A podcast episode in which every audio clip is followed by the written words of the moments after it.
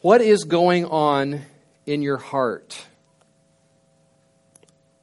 What's been going on in your heart this week? What is going on in your heart this morning? Is your heart troubled by fears or cares? Or would you say that there is a song in your heart today? Are you so filled with the Spirit that you are singing to the Lord in your heart? Is the Spirit of God so permeating your thoughts and emotions that thankfulness is overflowing from your heart?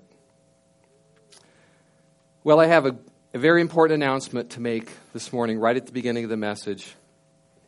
You can live this way. It says so right here. You can be happy enough that you go around singing and praising God from your heart you can be so content and feel so blessed in the Lord that you're always giving thanks to God for everything. You can be so filled with the Spirit that you are lifted right out of your circumstances and into joyful singing and deep gratitude to the Lord. Not only can you do that, in fact, we are commanded to live that way. That is the message God has for us in these verses. It says right here the days are evil. Yes, the days are evil. There is wickedness, there is trouble all around. Life in this world is not easy. Yet we are given a prescription here for how we are to live life in these evil days, as, as it says. And I would summarize these verses this way God tells us to live wisely in evil days by living continually filled with the Spirit, singing and giving thanks in all things. To me, that is the essence of these verses. And he begins by telling us to be very careful. Be very careful then how you live. Most of us are used to being, to being careful about some things. Most of us know that life has some dangerous things in it. People are in car accidents. People drown. People get sued. Plaque can build up in your arteries. You can fall down the stairs. You can get burned on a hot stove. So, how do we deal with those things? You take necessary precautions. You buckle your seatbelt. You put your life jacket on your kids, or you put life jackets on your kids. You use a hot pad when you take things out of the oven. You are careful. However, these physical kinds of dangers are nothing compared to the spiritual things that can wage war against your soul. It is about these things that God says to us through Paul be very careful because the days are evil.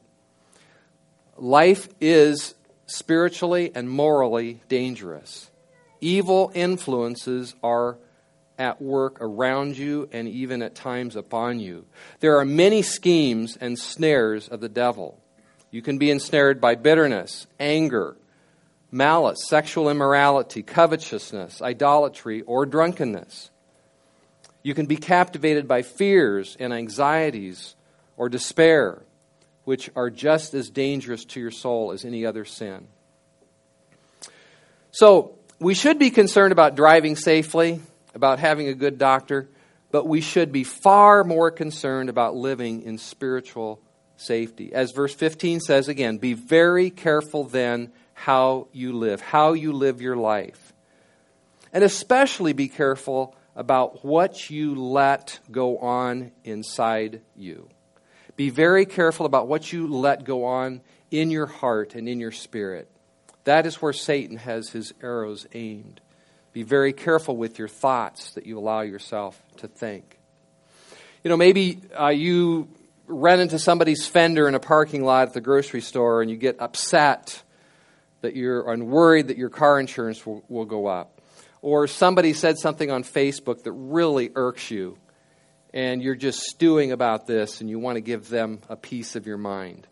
Well, at least a part of the application of, the, of this verse is to be very careful to not let the issues of life control what is going on in your heart. Something else is to fill our hearts, something else is to flow out of us. This verse continues. It starts, be very, be very careful then how you live, not as unwise, but as wise. It's just telling us to be wise in how we live, making the most of every opportunity, or as the ESV says, making the best use of your time. Use every moment of your time for God. Use every moment for the best that that moment can be used for. If you, if you spend an hour or a day in bitterness or anxiety or fear or complaining or being mad at somebody, can you get that time back? You can't. So be careful, very careful, it says, with every moment. Verse 17 goes on, Therefore, do not be foolish, but understand what the Lord's will is. Foolishness is just ignoring whatever the Lord's will is in this particular moment. It says it is wise to know, to understand, to know, and do the Lord's will. And he's not talking here about whether you should live in Iowa or Africa, or whether you should sell your house or buy a new car or a used van or whatever. He is talking about doing, understanding and doing God's will in spiritual and moral matters. He is talking about doing God's will rather than doing evil. He is talking about doing God's will in your heart, in your mind and spirit. You are to understand the Lord's will down to your every thought and attitude. For example, he says, Do not get drunk with wine, but be filled with the Spirit. Getting drunk is foolish. It is not the will of God. So he says, Do not get drunk on wine the wise thing to do is to not get drunk on wine, but to be filled with the Spirit, to be singing in your heart to the Lord, to be always giving thanks to the Father. And so the context is be careful to live this way. This is the wise way to live. This is how you use your time wisely by being always filled with the Spirit, singing, making melody in your heart, always giving thanks to God the Father in all things. But he especially starts out here with this admonition do not get drunk on wine. And, and I actually think he could have started with a lot of other things. He could have said, do not do this, do not do that, but be filled with the Spirit. There's a lot of things that he could have said, but I think there's a particular reason why he says, do not get drunk on wine. You know, today we call repeatedly getting drunk an addiction. The Bible calls it being enslaved to sin. Sin is enslaving. But our culture thinks it's ignorant or cruel to call drunkenness a sin. But to call it a sin actually gives hope and shows mercy.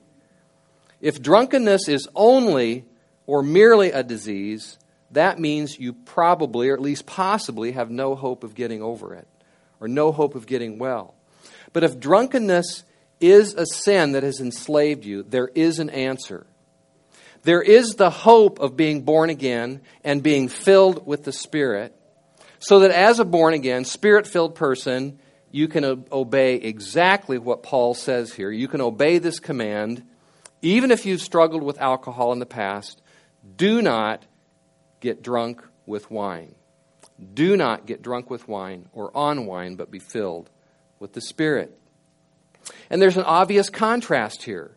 People drink to forget their troubles and their worries, they drink to medicate their sorrows. They are looking for a happiness that they don't have. And so the question is for all of us, where do you go to get your happiness?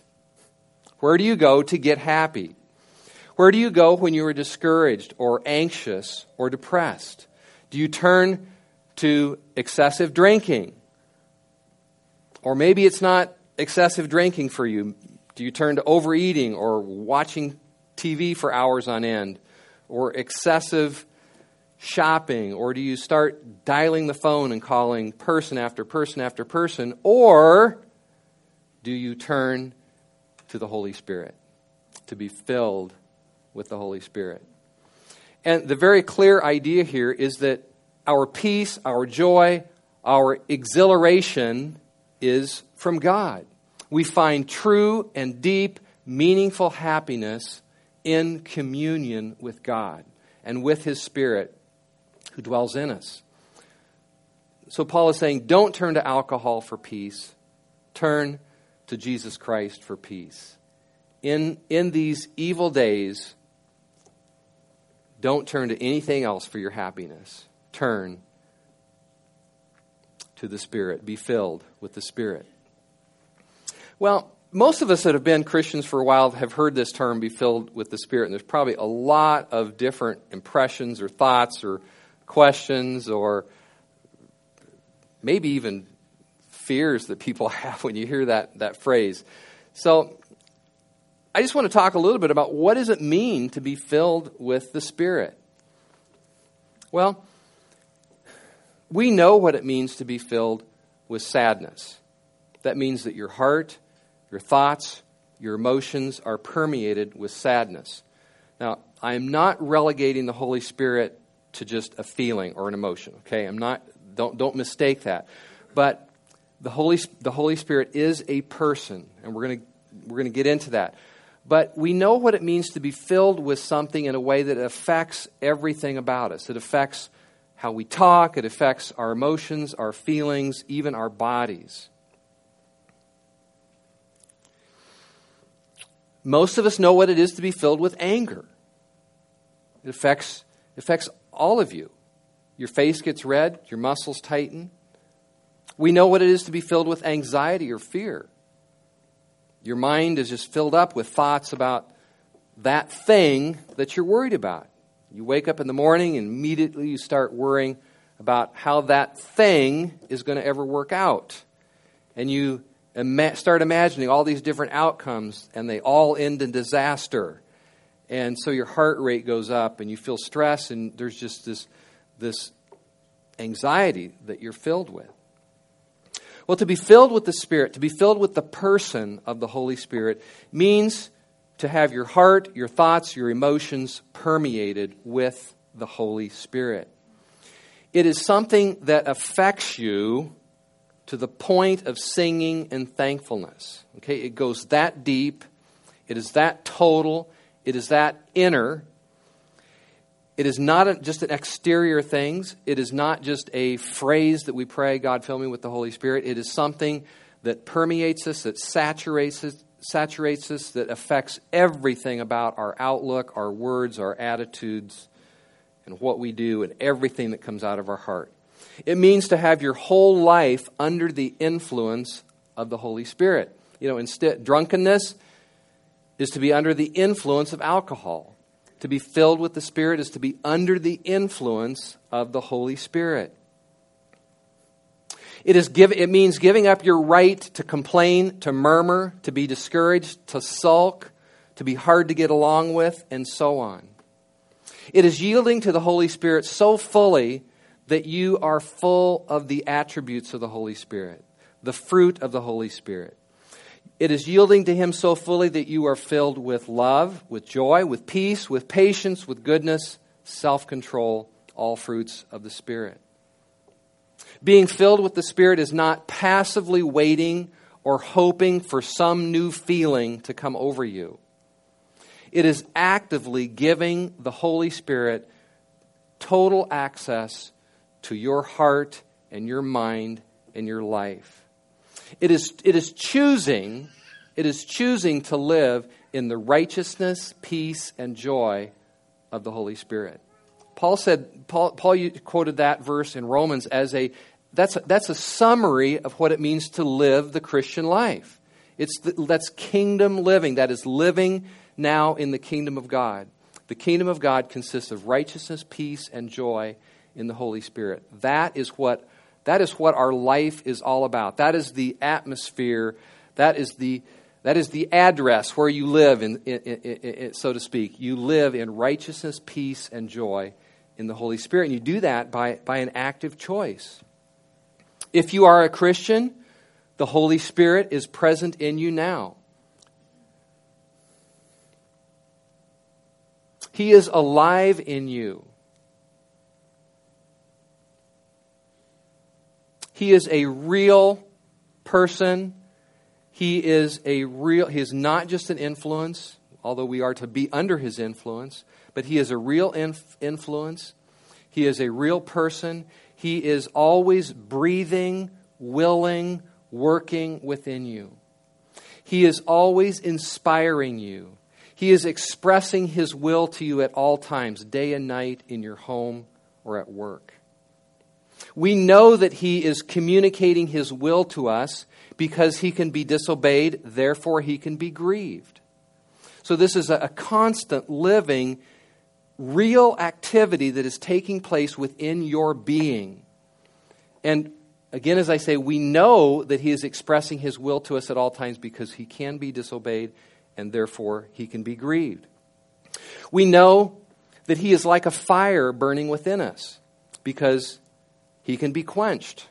1 Thessalonians 5:19 says, "Do not put out the Spirit's fire."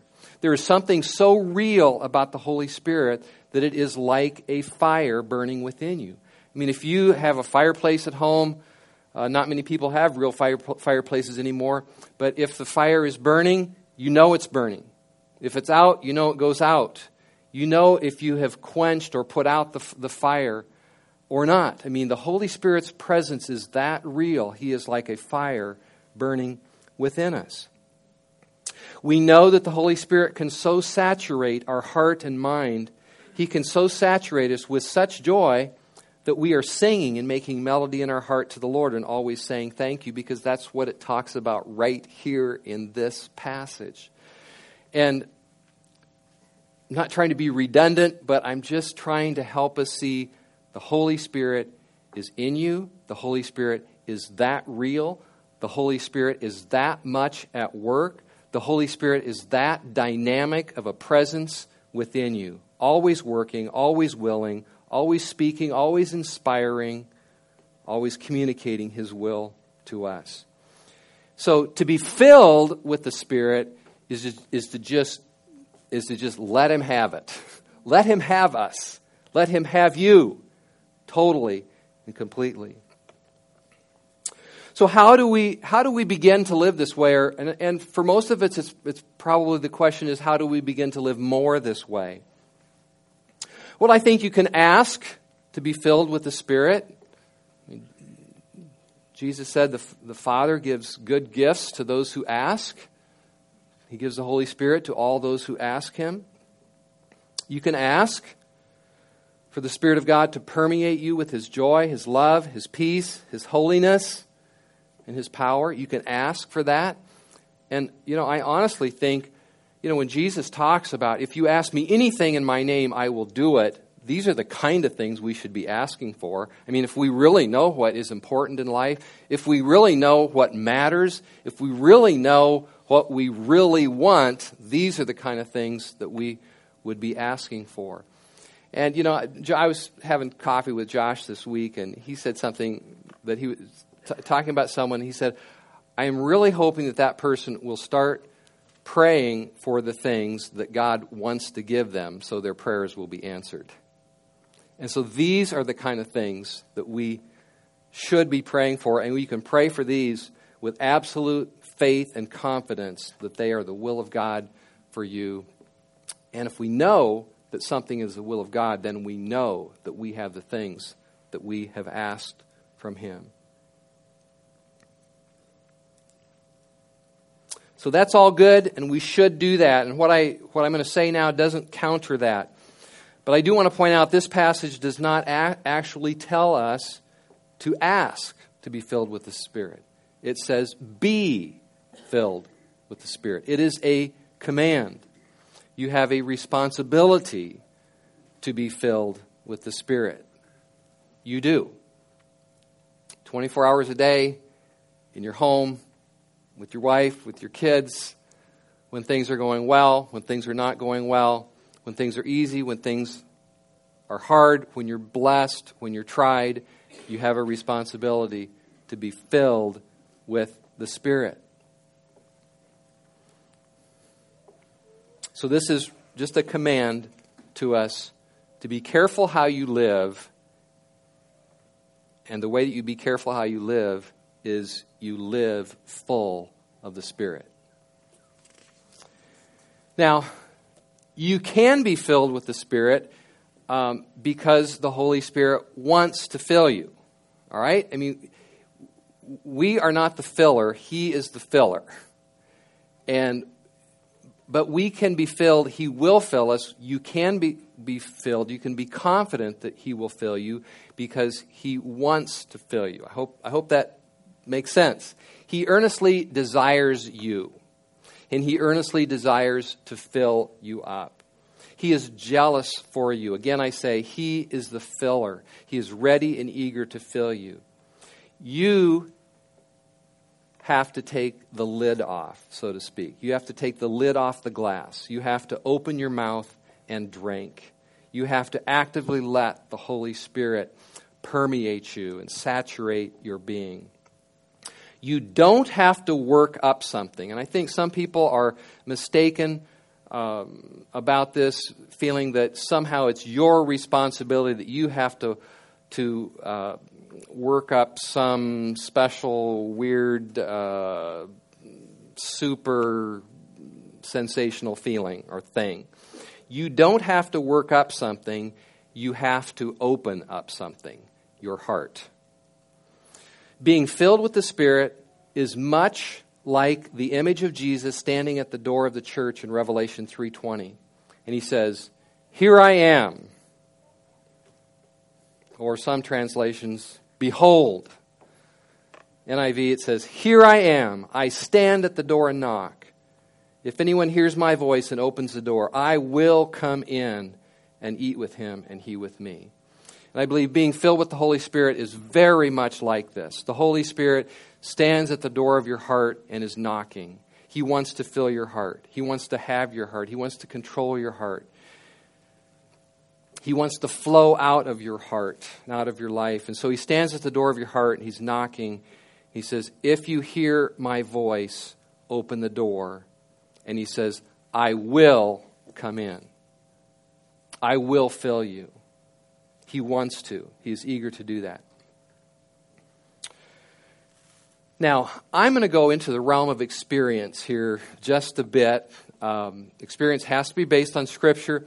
But I'm going to go into the realm of my own personal experience because I just thought about this this week. Um, how do I personally really experience being filled with the Holy Spirit? And I'm going to share with you, in my experience, I find that I am filled with the Holy Spirit uh, when I practice three things. And I, I don't want to reduce this to a formula, but this, this, is, this is how I most fully, personally experience being filled with the Holy Spirit. Number one, I find that I am filled with the Spirit when I take adequate time alone with God to be reminded of the truth and promises of God's Word. I personally need times when I go to the Scripture, when I go to, to the Word, when I give God my full or my whole attention and I focus completely on seeing Him as great and good and loving and fully able to take care of me. The Bible was written by the Holy Spirit. I'm not going to go into all the verses that teach that, but, but it's true. The Bible was written by men moved by the Holy Spirit. And part of being filled with the Spirit is being filled with the truths and the promises of the Word. And I really don't know how you can be filled with the Spirit without having the mentality, the truths of Scripture, the hope of Scripture, the promises of Scripture filling your thoughts and your minds, feeding your soul. For example, just earlier this week, uh, one night uh, when, when I was up reading Scripture, I, I, just happened to read Psalm 103. It was just the next, in, next psalm in, in one of the places I was reading in Scripture. And I just read this verse For as high as the heavens are above the earth, so great is his steadfast love for those who fear him. And I just, you know, I thought about that. You know, so I imagined how high the heavens are above the earth how high the, the stars, the sun, the moon, the stars, the galaxies. Just imagine how high uh, the, uni- the all the, the heavens are above the earth. It's higher than we can possibly even imagine. And God says, That is how high, that is how great my love is for you. For as high as the heavens are above the earth, that great is my steadfast love for those who fear him. And just just being reminded of those that kind of promise, it it just that particular night that I read that, it just it just lifted my heart as it were to into heaven. I mean, it just lifted my heart from from my earthly and worldly surroundings, and I felt filled with the Holy Spirit from being exposed to the truth and the amazing, incredible promises of God's Word. Number two, I find that I am filled with the Spirit when I effectively renounce all forms of worry and fear and place all my trust in God to save me, to help me in every way, in every situation. And the word that I use, renounce, is very important. The word renounce is a very strong word. It means to reject something or to repudiate something with force. Jesus said, Do not let your heart be troubled. And part of the way that, that you are filled with the Spirit is not to worry about anything.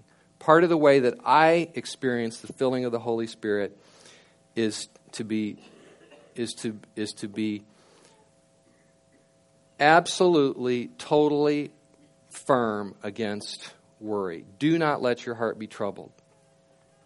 Oswald Chambers said uh, something I, uh, has always stayed with me. Those of, those of you that have been around me in life group or something over the years have probably heard this. But he said, Bad attitudes do not go out by praying them out, they go out by kicking them out. And that is so true. And that's what, you know, that's, that's what Jesus said. He said, if you're troubled, he said, don't, don't, don't pray not to be troubled. He said, let not your heart be troubled. There's a, there's a forcefulness. You repudiate it, you renounce it totally.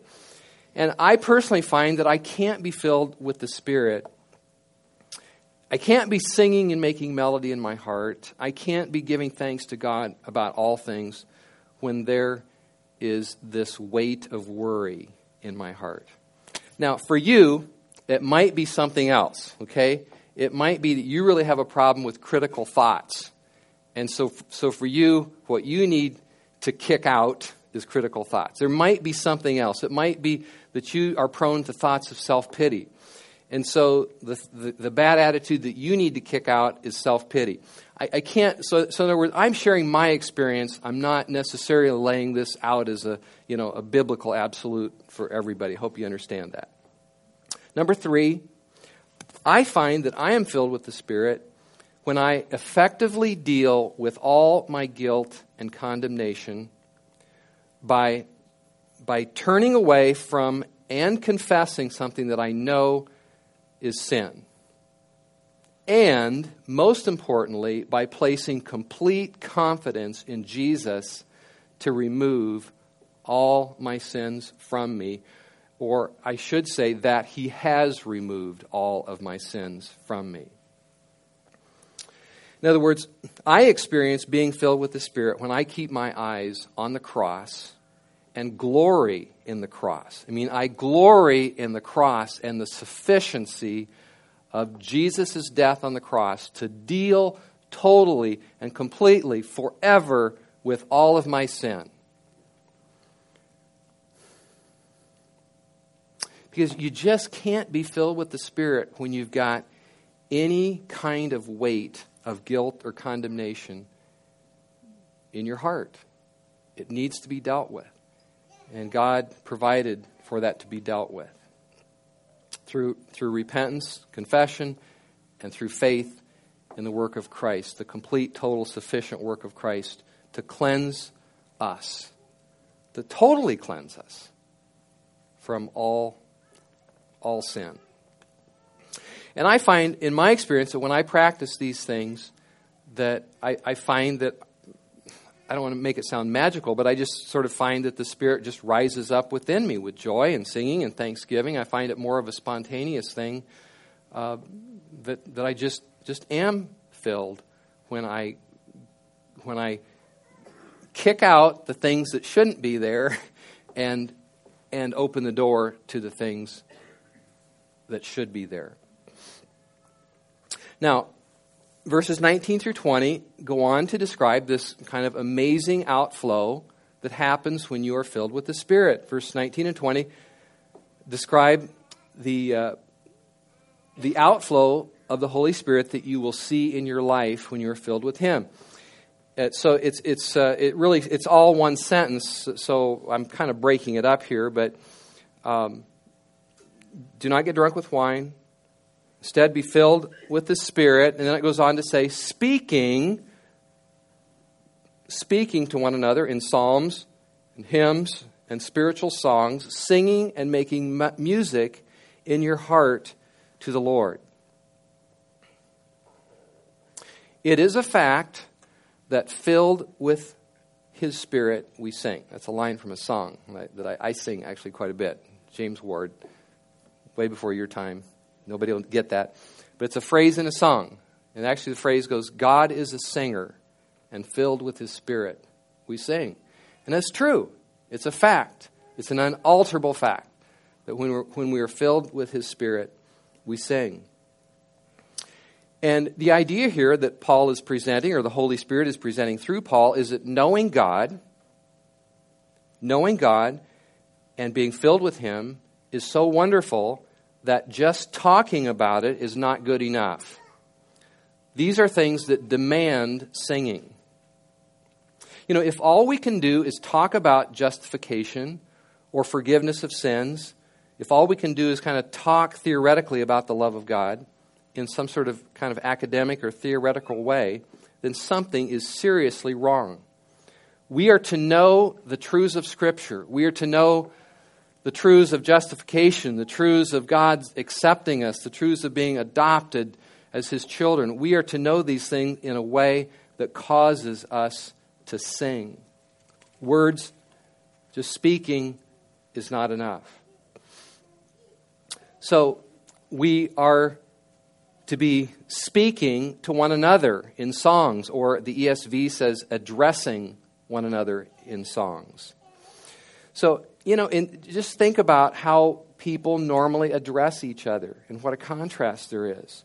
You know, instead of addressing each other with sharp, angry words, instead of pouring out a steady stream, stream of negative words or negative complaints, instead of talking about how bad your problems are, it says, be speaking to one another or be addressing one another in songs instead of quarreling with one another. You know, the passage we talked on a couple of weeks ago says put away all clamor. Instead of fighting with each other, instead of noisy quarreling, there should be joyful singing among us. That is the, the, the difference the Holy Spirit makes when we are filled with Him versus when we are not. And it says here we sing for each other and to each other. So, for example, if, if you sang a song that we sang a few weeks ago out here at church, A Mighty Fortress is Our God. Most people know that, the old Lutheran hymn. If you sing A Mighty Fortress is Our God, in a way, you are certainly saying to God, you are saying to the Lord, in my stresses, in my troubles, and in my fears, you are a fortress. You are a mighty fortress. But you are also singing to that person next to you. You are also singing to the other people around you. You are saying to them, you know what? You need to be encouraged this morning because God is a mighty fortress. You're singing for them, you're singing to them. And that's what it says. We should be speaking to one another in psalms and hymns and spiritual songs. Verse 19 goes on sing and make music in your heart to the Lord. I, I love the, uh, I believe the NASB Sing and make melody. Singing and making melody in your heart to the Lord. Such a, such a beautiful description of what should go on our heart when we are filled with the Spirit. J.B. Phillips' translation says, Make music in your heart for the ears of the Lord. You know, we sing to Him because the Lord is worthy of our singing. We sing to Him because He is our inspiration for singing. You know, all the love songs that are written, it's that other person that causes you to sing. And it's the same in the, in the Christian life. We, we sing to the Lord because He inspires us to sing. His love for us, His goodness to us inspires us to sing. You know, I mean, maybe, maybe you might be going through a period of time in your life where, where there's not a lot else that would cause you to sing, but He does. And that's why Paul says, rejoice in the Lord. Paul never, ever said, rejoice in your circumstances. He said, rejoice in the Lord. And if you're filled with His love, His promises, His Spirit, you will sing to Him. David said, I will sing to the Lord as long as I live. I will sing to my God to my last breath, or as long as I have my being. This, this kind of, of joy in your heart, this kind of joy in God, this kind of joy in the Spirit, this kind of joyful singing in the Spirit, opens a thousand doors, it solves a thousand problems, it overcomes a thousand bad circumstances. It brings deep satisfaction and a sense of well being that nothing else can even come close to. If your heart is happy in the Lord, truly happy in the Lord, then you have all a person could ever want in this life. You know, Proverbs 15 15 says, A cheerful heart has a continual feast. And that's kind of what's being expressed here. We could say a heart filled with the Spirit has a continual feast. Another part of being filled with the Spirit is that you're always giving thanks to God the Father for everything. Thankfulness is an overflow. It's, it's a fruit of the Holy Spirit. It's, it's, a, it's an outflow of having your heart filled with the Spirit. And when you're complaining, the Holy Spirit does not have the primary influence in your heart. I mean, just doesn't. That's a fact. You're not filled with Him when you're complaining. Part, the, the part of the filling of the Holy Spirit is that it overflows with, with gratitude and thanksgiving to God as your Father. You know, we can get used, we can get so used to, to, to going around saying things like this Oh, I'm having a really bad day. When it rains, it pours, you know. Things did not go well at all. Oh, well, what are you going to do? I mean, some, eh, eh, sometimes we can just let a continual stream of anti spirit thoughts and words flow out unchecked. And sometimes, seemingly with no awareness that our attitudes and our words are so against the Spirit. And I've never heard that phrase before, anti-spirit, but it just it came to my mind as I was thinking about this, how we can we can instead of being filled with the Spirit, we can actually be spewing out attitudes and words that are really anti-spirit, quenching, shutting the door, so to speak. A, a Christian missionary by the name of Hannah Hurnard wrote in a book that the secret of victorious Christian living is to go through each day praising God for everything as I look back at the past few years of my own life, I am astonished beyond words by two things. First, the complete transformation of my whole life outlook, inner experience, and most of all in my own character, as well as bodily health, which has resulted from the practice of this one simple principle to react to everything with praise and thanksgiving instead of grumbling, moaning, protest, and resistance. The second thing that she said she was absolutely astonished was this. Second, the extraordinary fact that I had lived as a Christian and a missionary for so many years without realizing that this is a vital Christian principle. We, we, you know, guys, gals, we really are called to live filled with the Spirit. We, you know, we really are. It's not just not just kind of a phrase that we use. We really are called to this kind of of lifestyle. People filled with the Spirit, people filled with God's perspective, are always seeing something to give thanks for in all things. You know, when Paul was thrown in prison, he didn't say, Man, this is terrible. My whole ministry is destroyed. It's over. I will just rot here in this cell. I hate this place. No, he said, Now I want you to know that what has happened to me, being thrown in prison, has really served to advance the gospel. As a result, it has become clear throughout the whole palace guard and to everyone else that I am in chains for Christ. Because of my chains, most of the brothers, brothers in the Lord have been encouraged to speak the word of God more courageously and fearlessly. It is true that some preach Christ out of envy and rivalry, supposing they can stir up trouble for me while I am in chains. But what does it matter? I love that. So what? The important thing is that Christ is preached, and because of that, I am happy. Now, literally, he says, because of that, I rejoice. Yes, and I will continue to rejoice. He says, I'm going to be happy all my time here in prison. I will continue to rejoice, for I know that through your prayers and the help given by the Spirit of Jesus Christ, what has happened to me will turn out for my deliverance.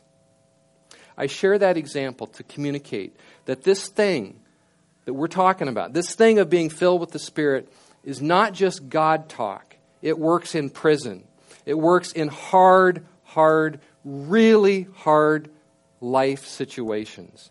And it means something. It goes to the very core of your being. It goes to the very core of how you are thinking, how you are talking internally, and how you are talking to others. It affects you at the most basic level of your heart. Being filled with the Spirit affects the, the attitude. It is, it, it, um, it, it is demonstrated in, in your attitude uh, that oozes out of your being. That look in your eye is affected by whether the Holy Spirit fills you or not. The countenance on your face is affected by this. The brightness in your words, the way your mouth is shaped, is affected by this.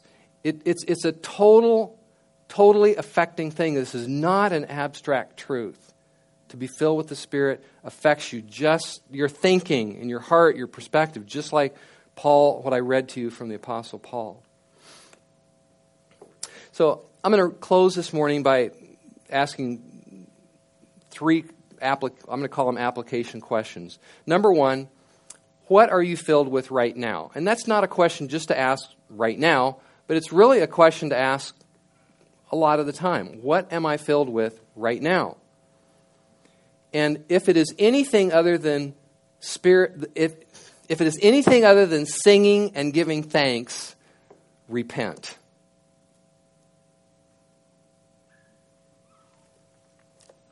Become aware of what you are filled with. Become aware of what is flowing out of you. Second question Are you committed to being under the control of the Holy Spirit in every facet of your personality at all times and in all places with all people, including your spouse? Do not be content to live five minutes without the filling of the Spirit. And I, am not saying we, we all do that. I don't do that, okay? But, but we should never be happy about it. We should never be content with that. Do not be content to live five minutes without the filling of the Holy Spirit. Nothing is important each day than this. Really. You know, my dad used to have a saying. Um, he, he would say something he was going to do that day, and he, or, or he would say this. Before he would say what he was going to do that day, he would say, If I don't get anything else done today, I'm going to get this garage cleaned out. Something like that. And it's good to have that kind of purpose. Okay? But we should say that about being filled with the Holy Spirit more than anything else. If I don't get anything else done today, I'm going to be filled with the Spirit. And I'm going to give thanks to God. And I'm, He's going to find me making melody in my heart. And the third is just, I mean, do you want this? Do, do you really want to live filled with the Spirit? Do you want to have a song in your heart? Do you want gratitude and thanksgiving to be flowing out of your heart? You may, you may have to renounce you may have to renounce a lot of other things that are there right now in order to make room for the Spirit. See, it's, it's not, you can't have drunkenness and being filled with the Spirit, right? Probably most of us would agree with that. But you also cannot have anxiety and being filled with the Spirit. You can't have jealousy and being filled with the Spirit. You can't be filled with covetousness and filled with the Spirit. You can't be filled with anger and with the Holy Spirit. I mean, Paul could just as well have said, Do not get drunk on worry, do not, as he did, do not get drunk on wine. The point is, you can't be under the influence of any other thing if you want to be full of the Spirit. So I hope you do want this. And uh, I, don't, I say this in all humility and by the grace of God, but I am on a determined personal mission to live this way, the way that life is described here in these verses. Many others here in this church, in this room, are also on that same mission. And I just invite you, if you're not there, to come and go with us. Decide that's really where you want to live, how you want to live. Let's pray. Father, we thank you for your word, uh, for the clarity of it. We thank you for the glory of what you call us to. Uh, we thank you, Lord, for the Holy Spirit. Yes, Lord, thank you so much for the Holy Spirit. Thank you, Lord, that you want to fill our heart. Thank you, Lord, for this way that we can live that you've presented to us this morning.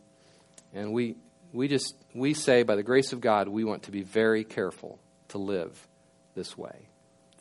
And we pray these things in Jesus' name. Amen.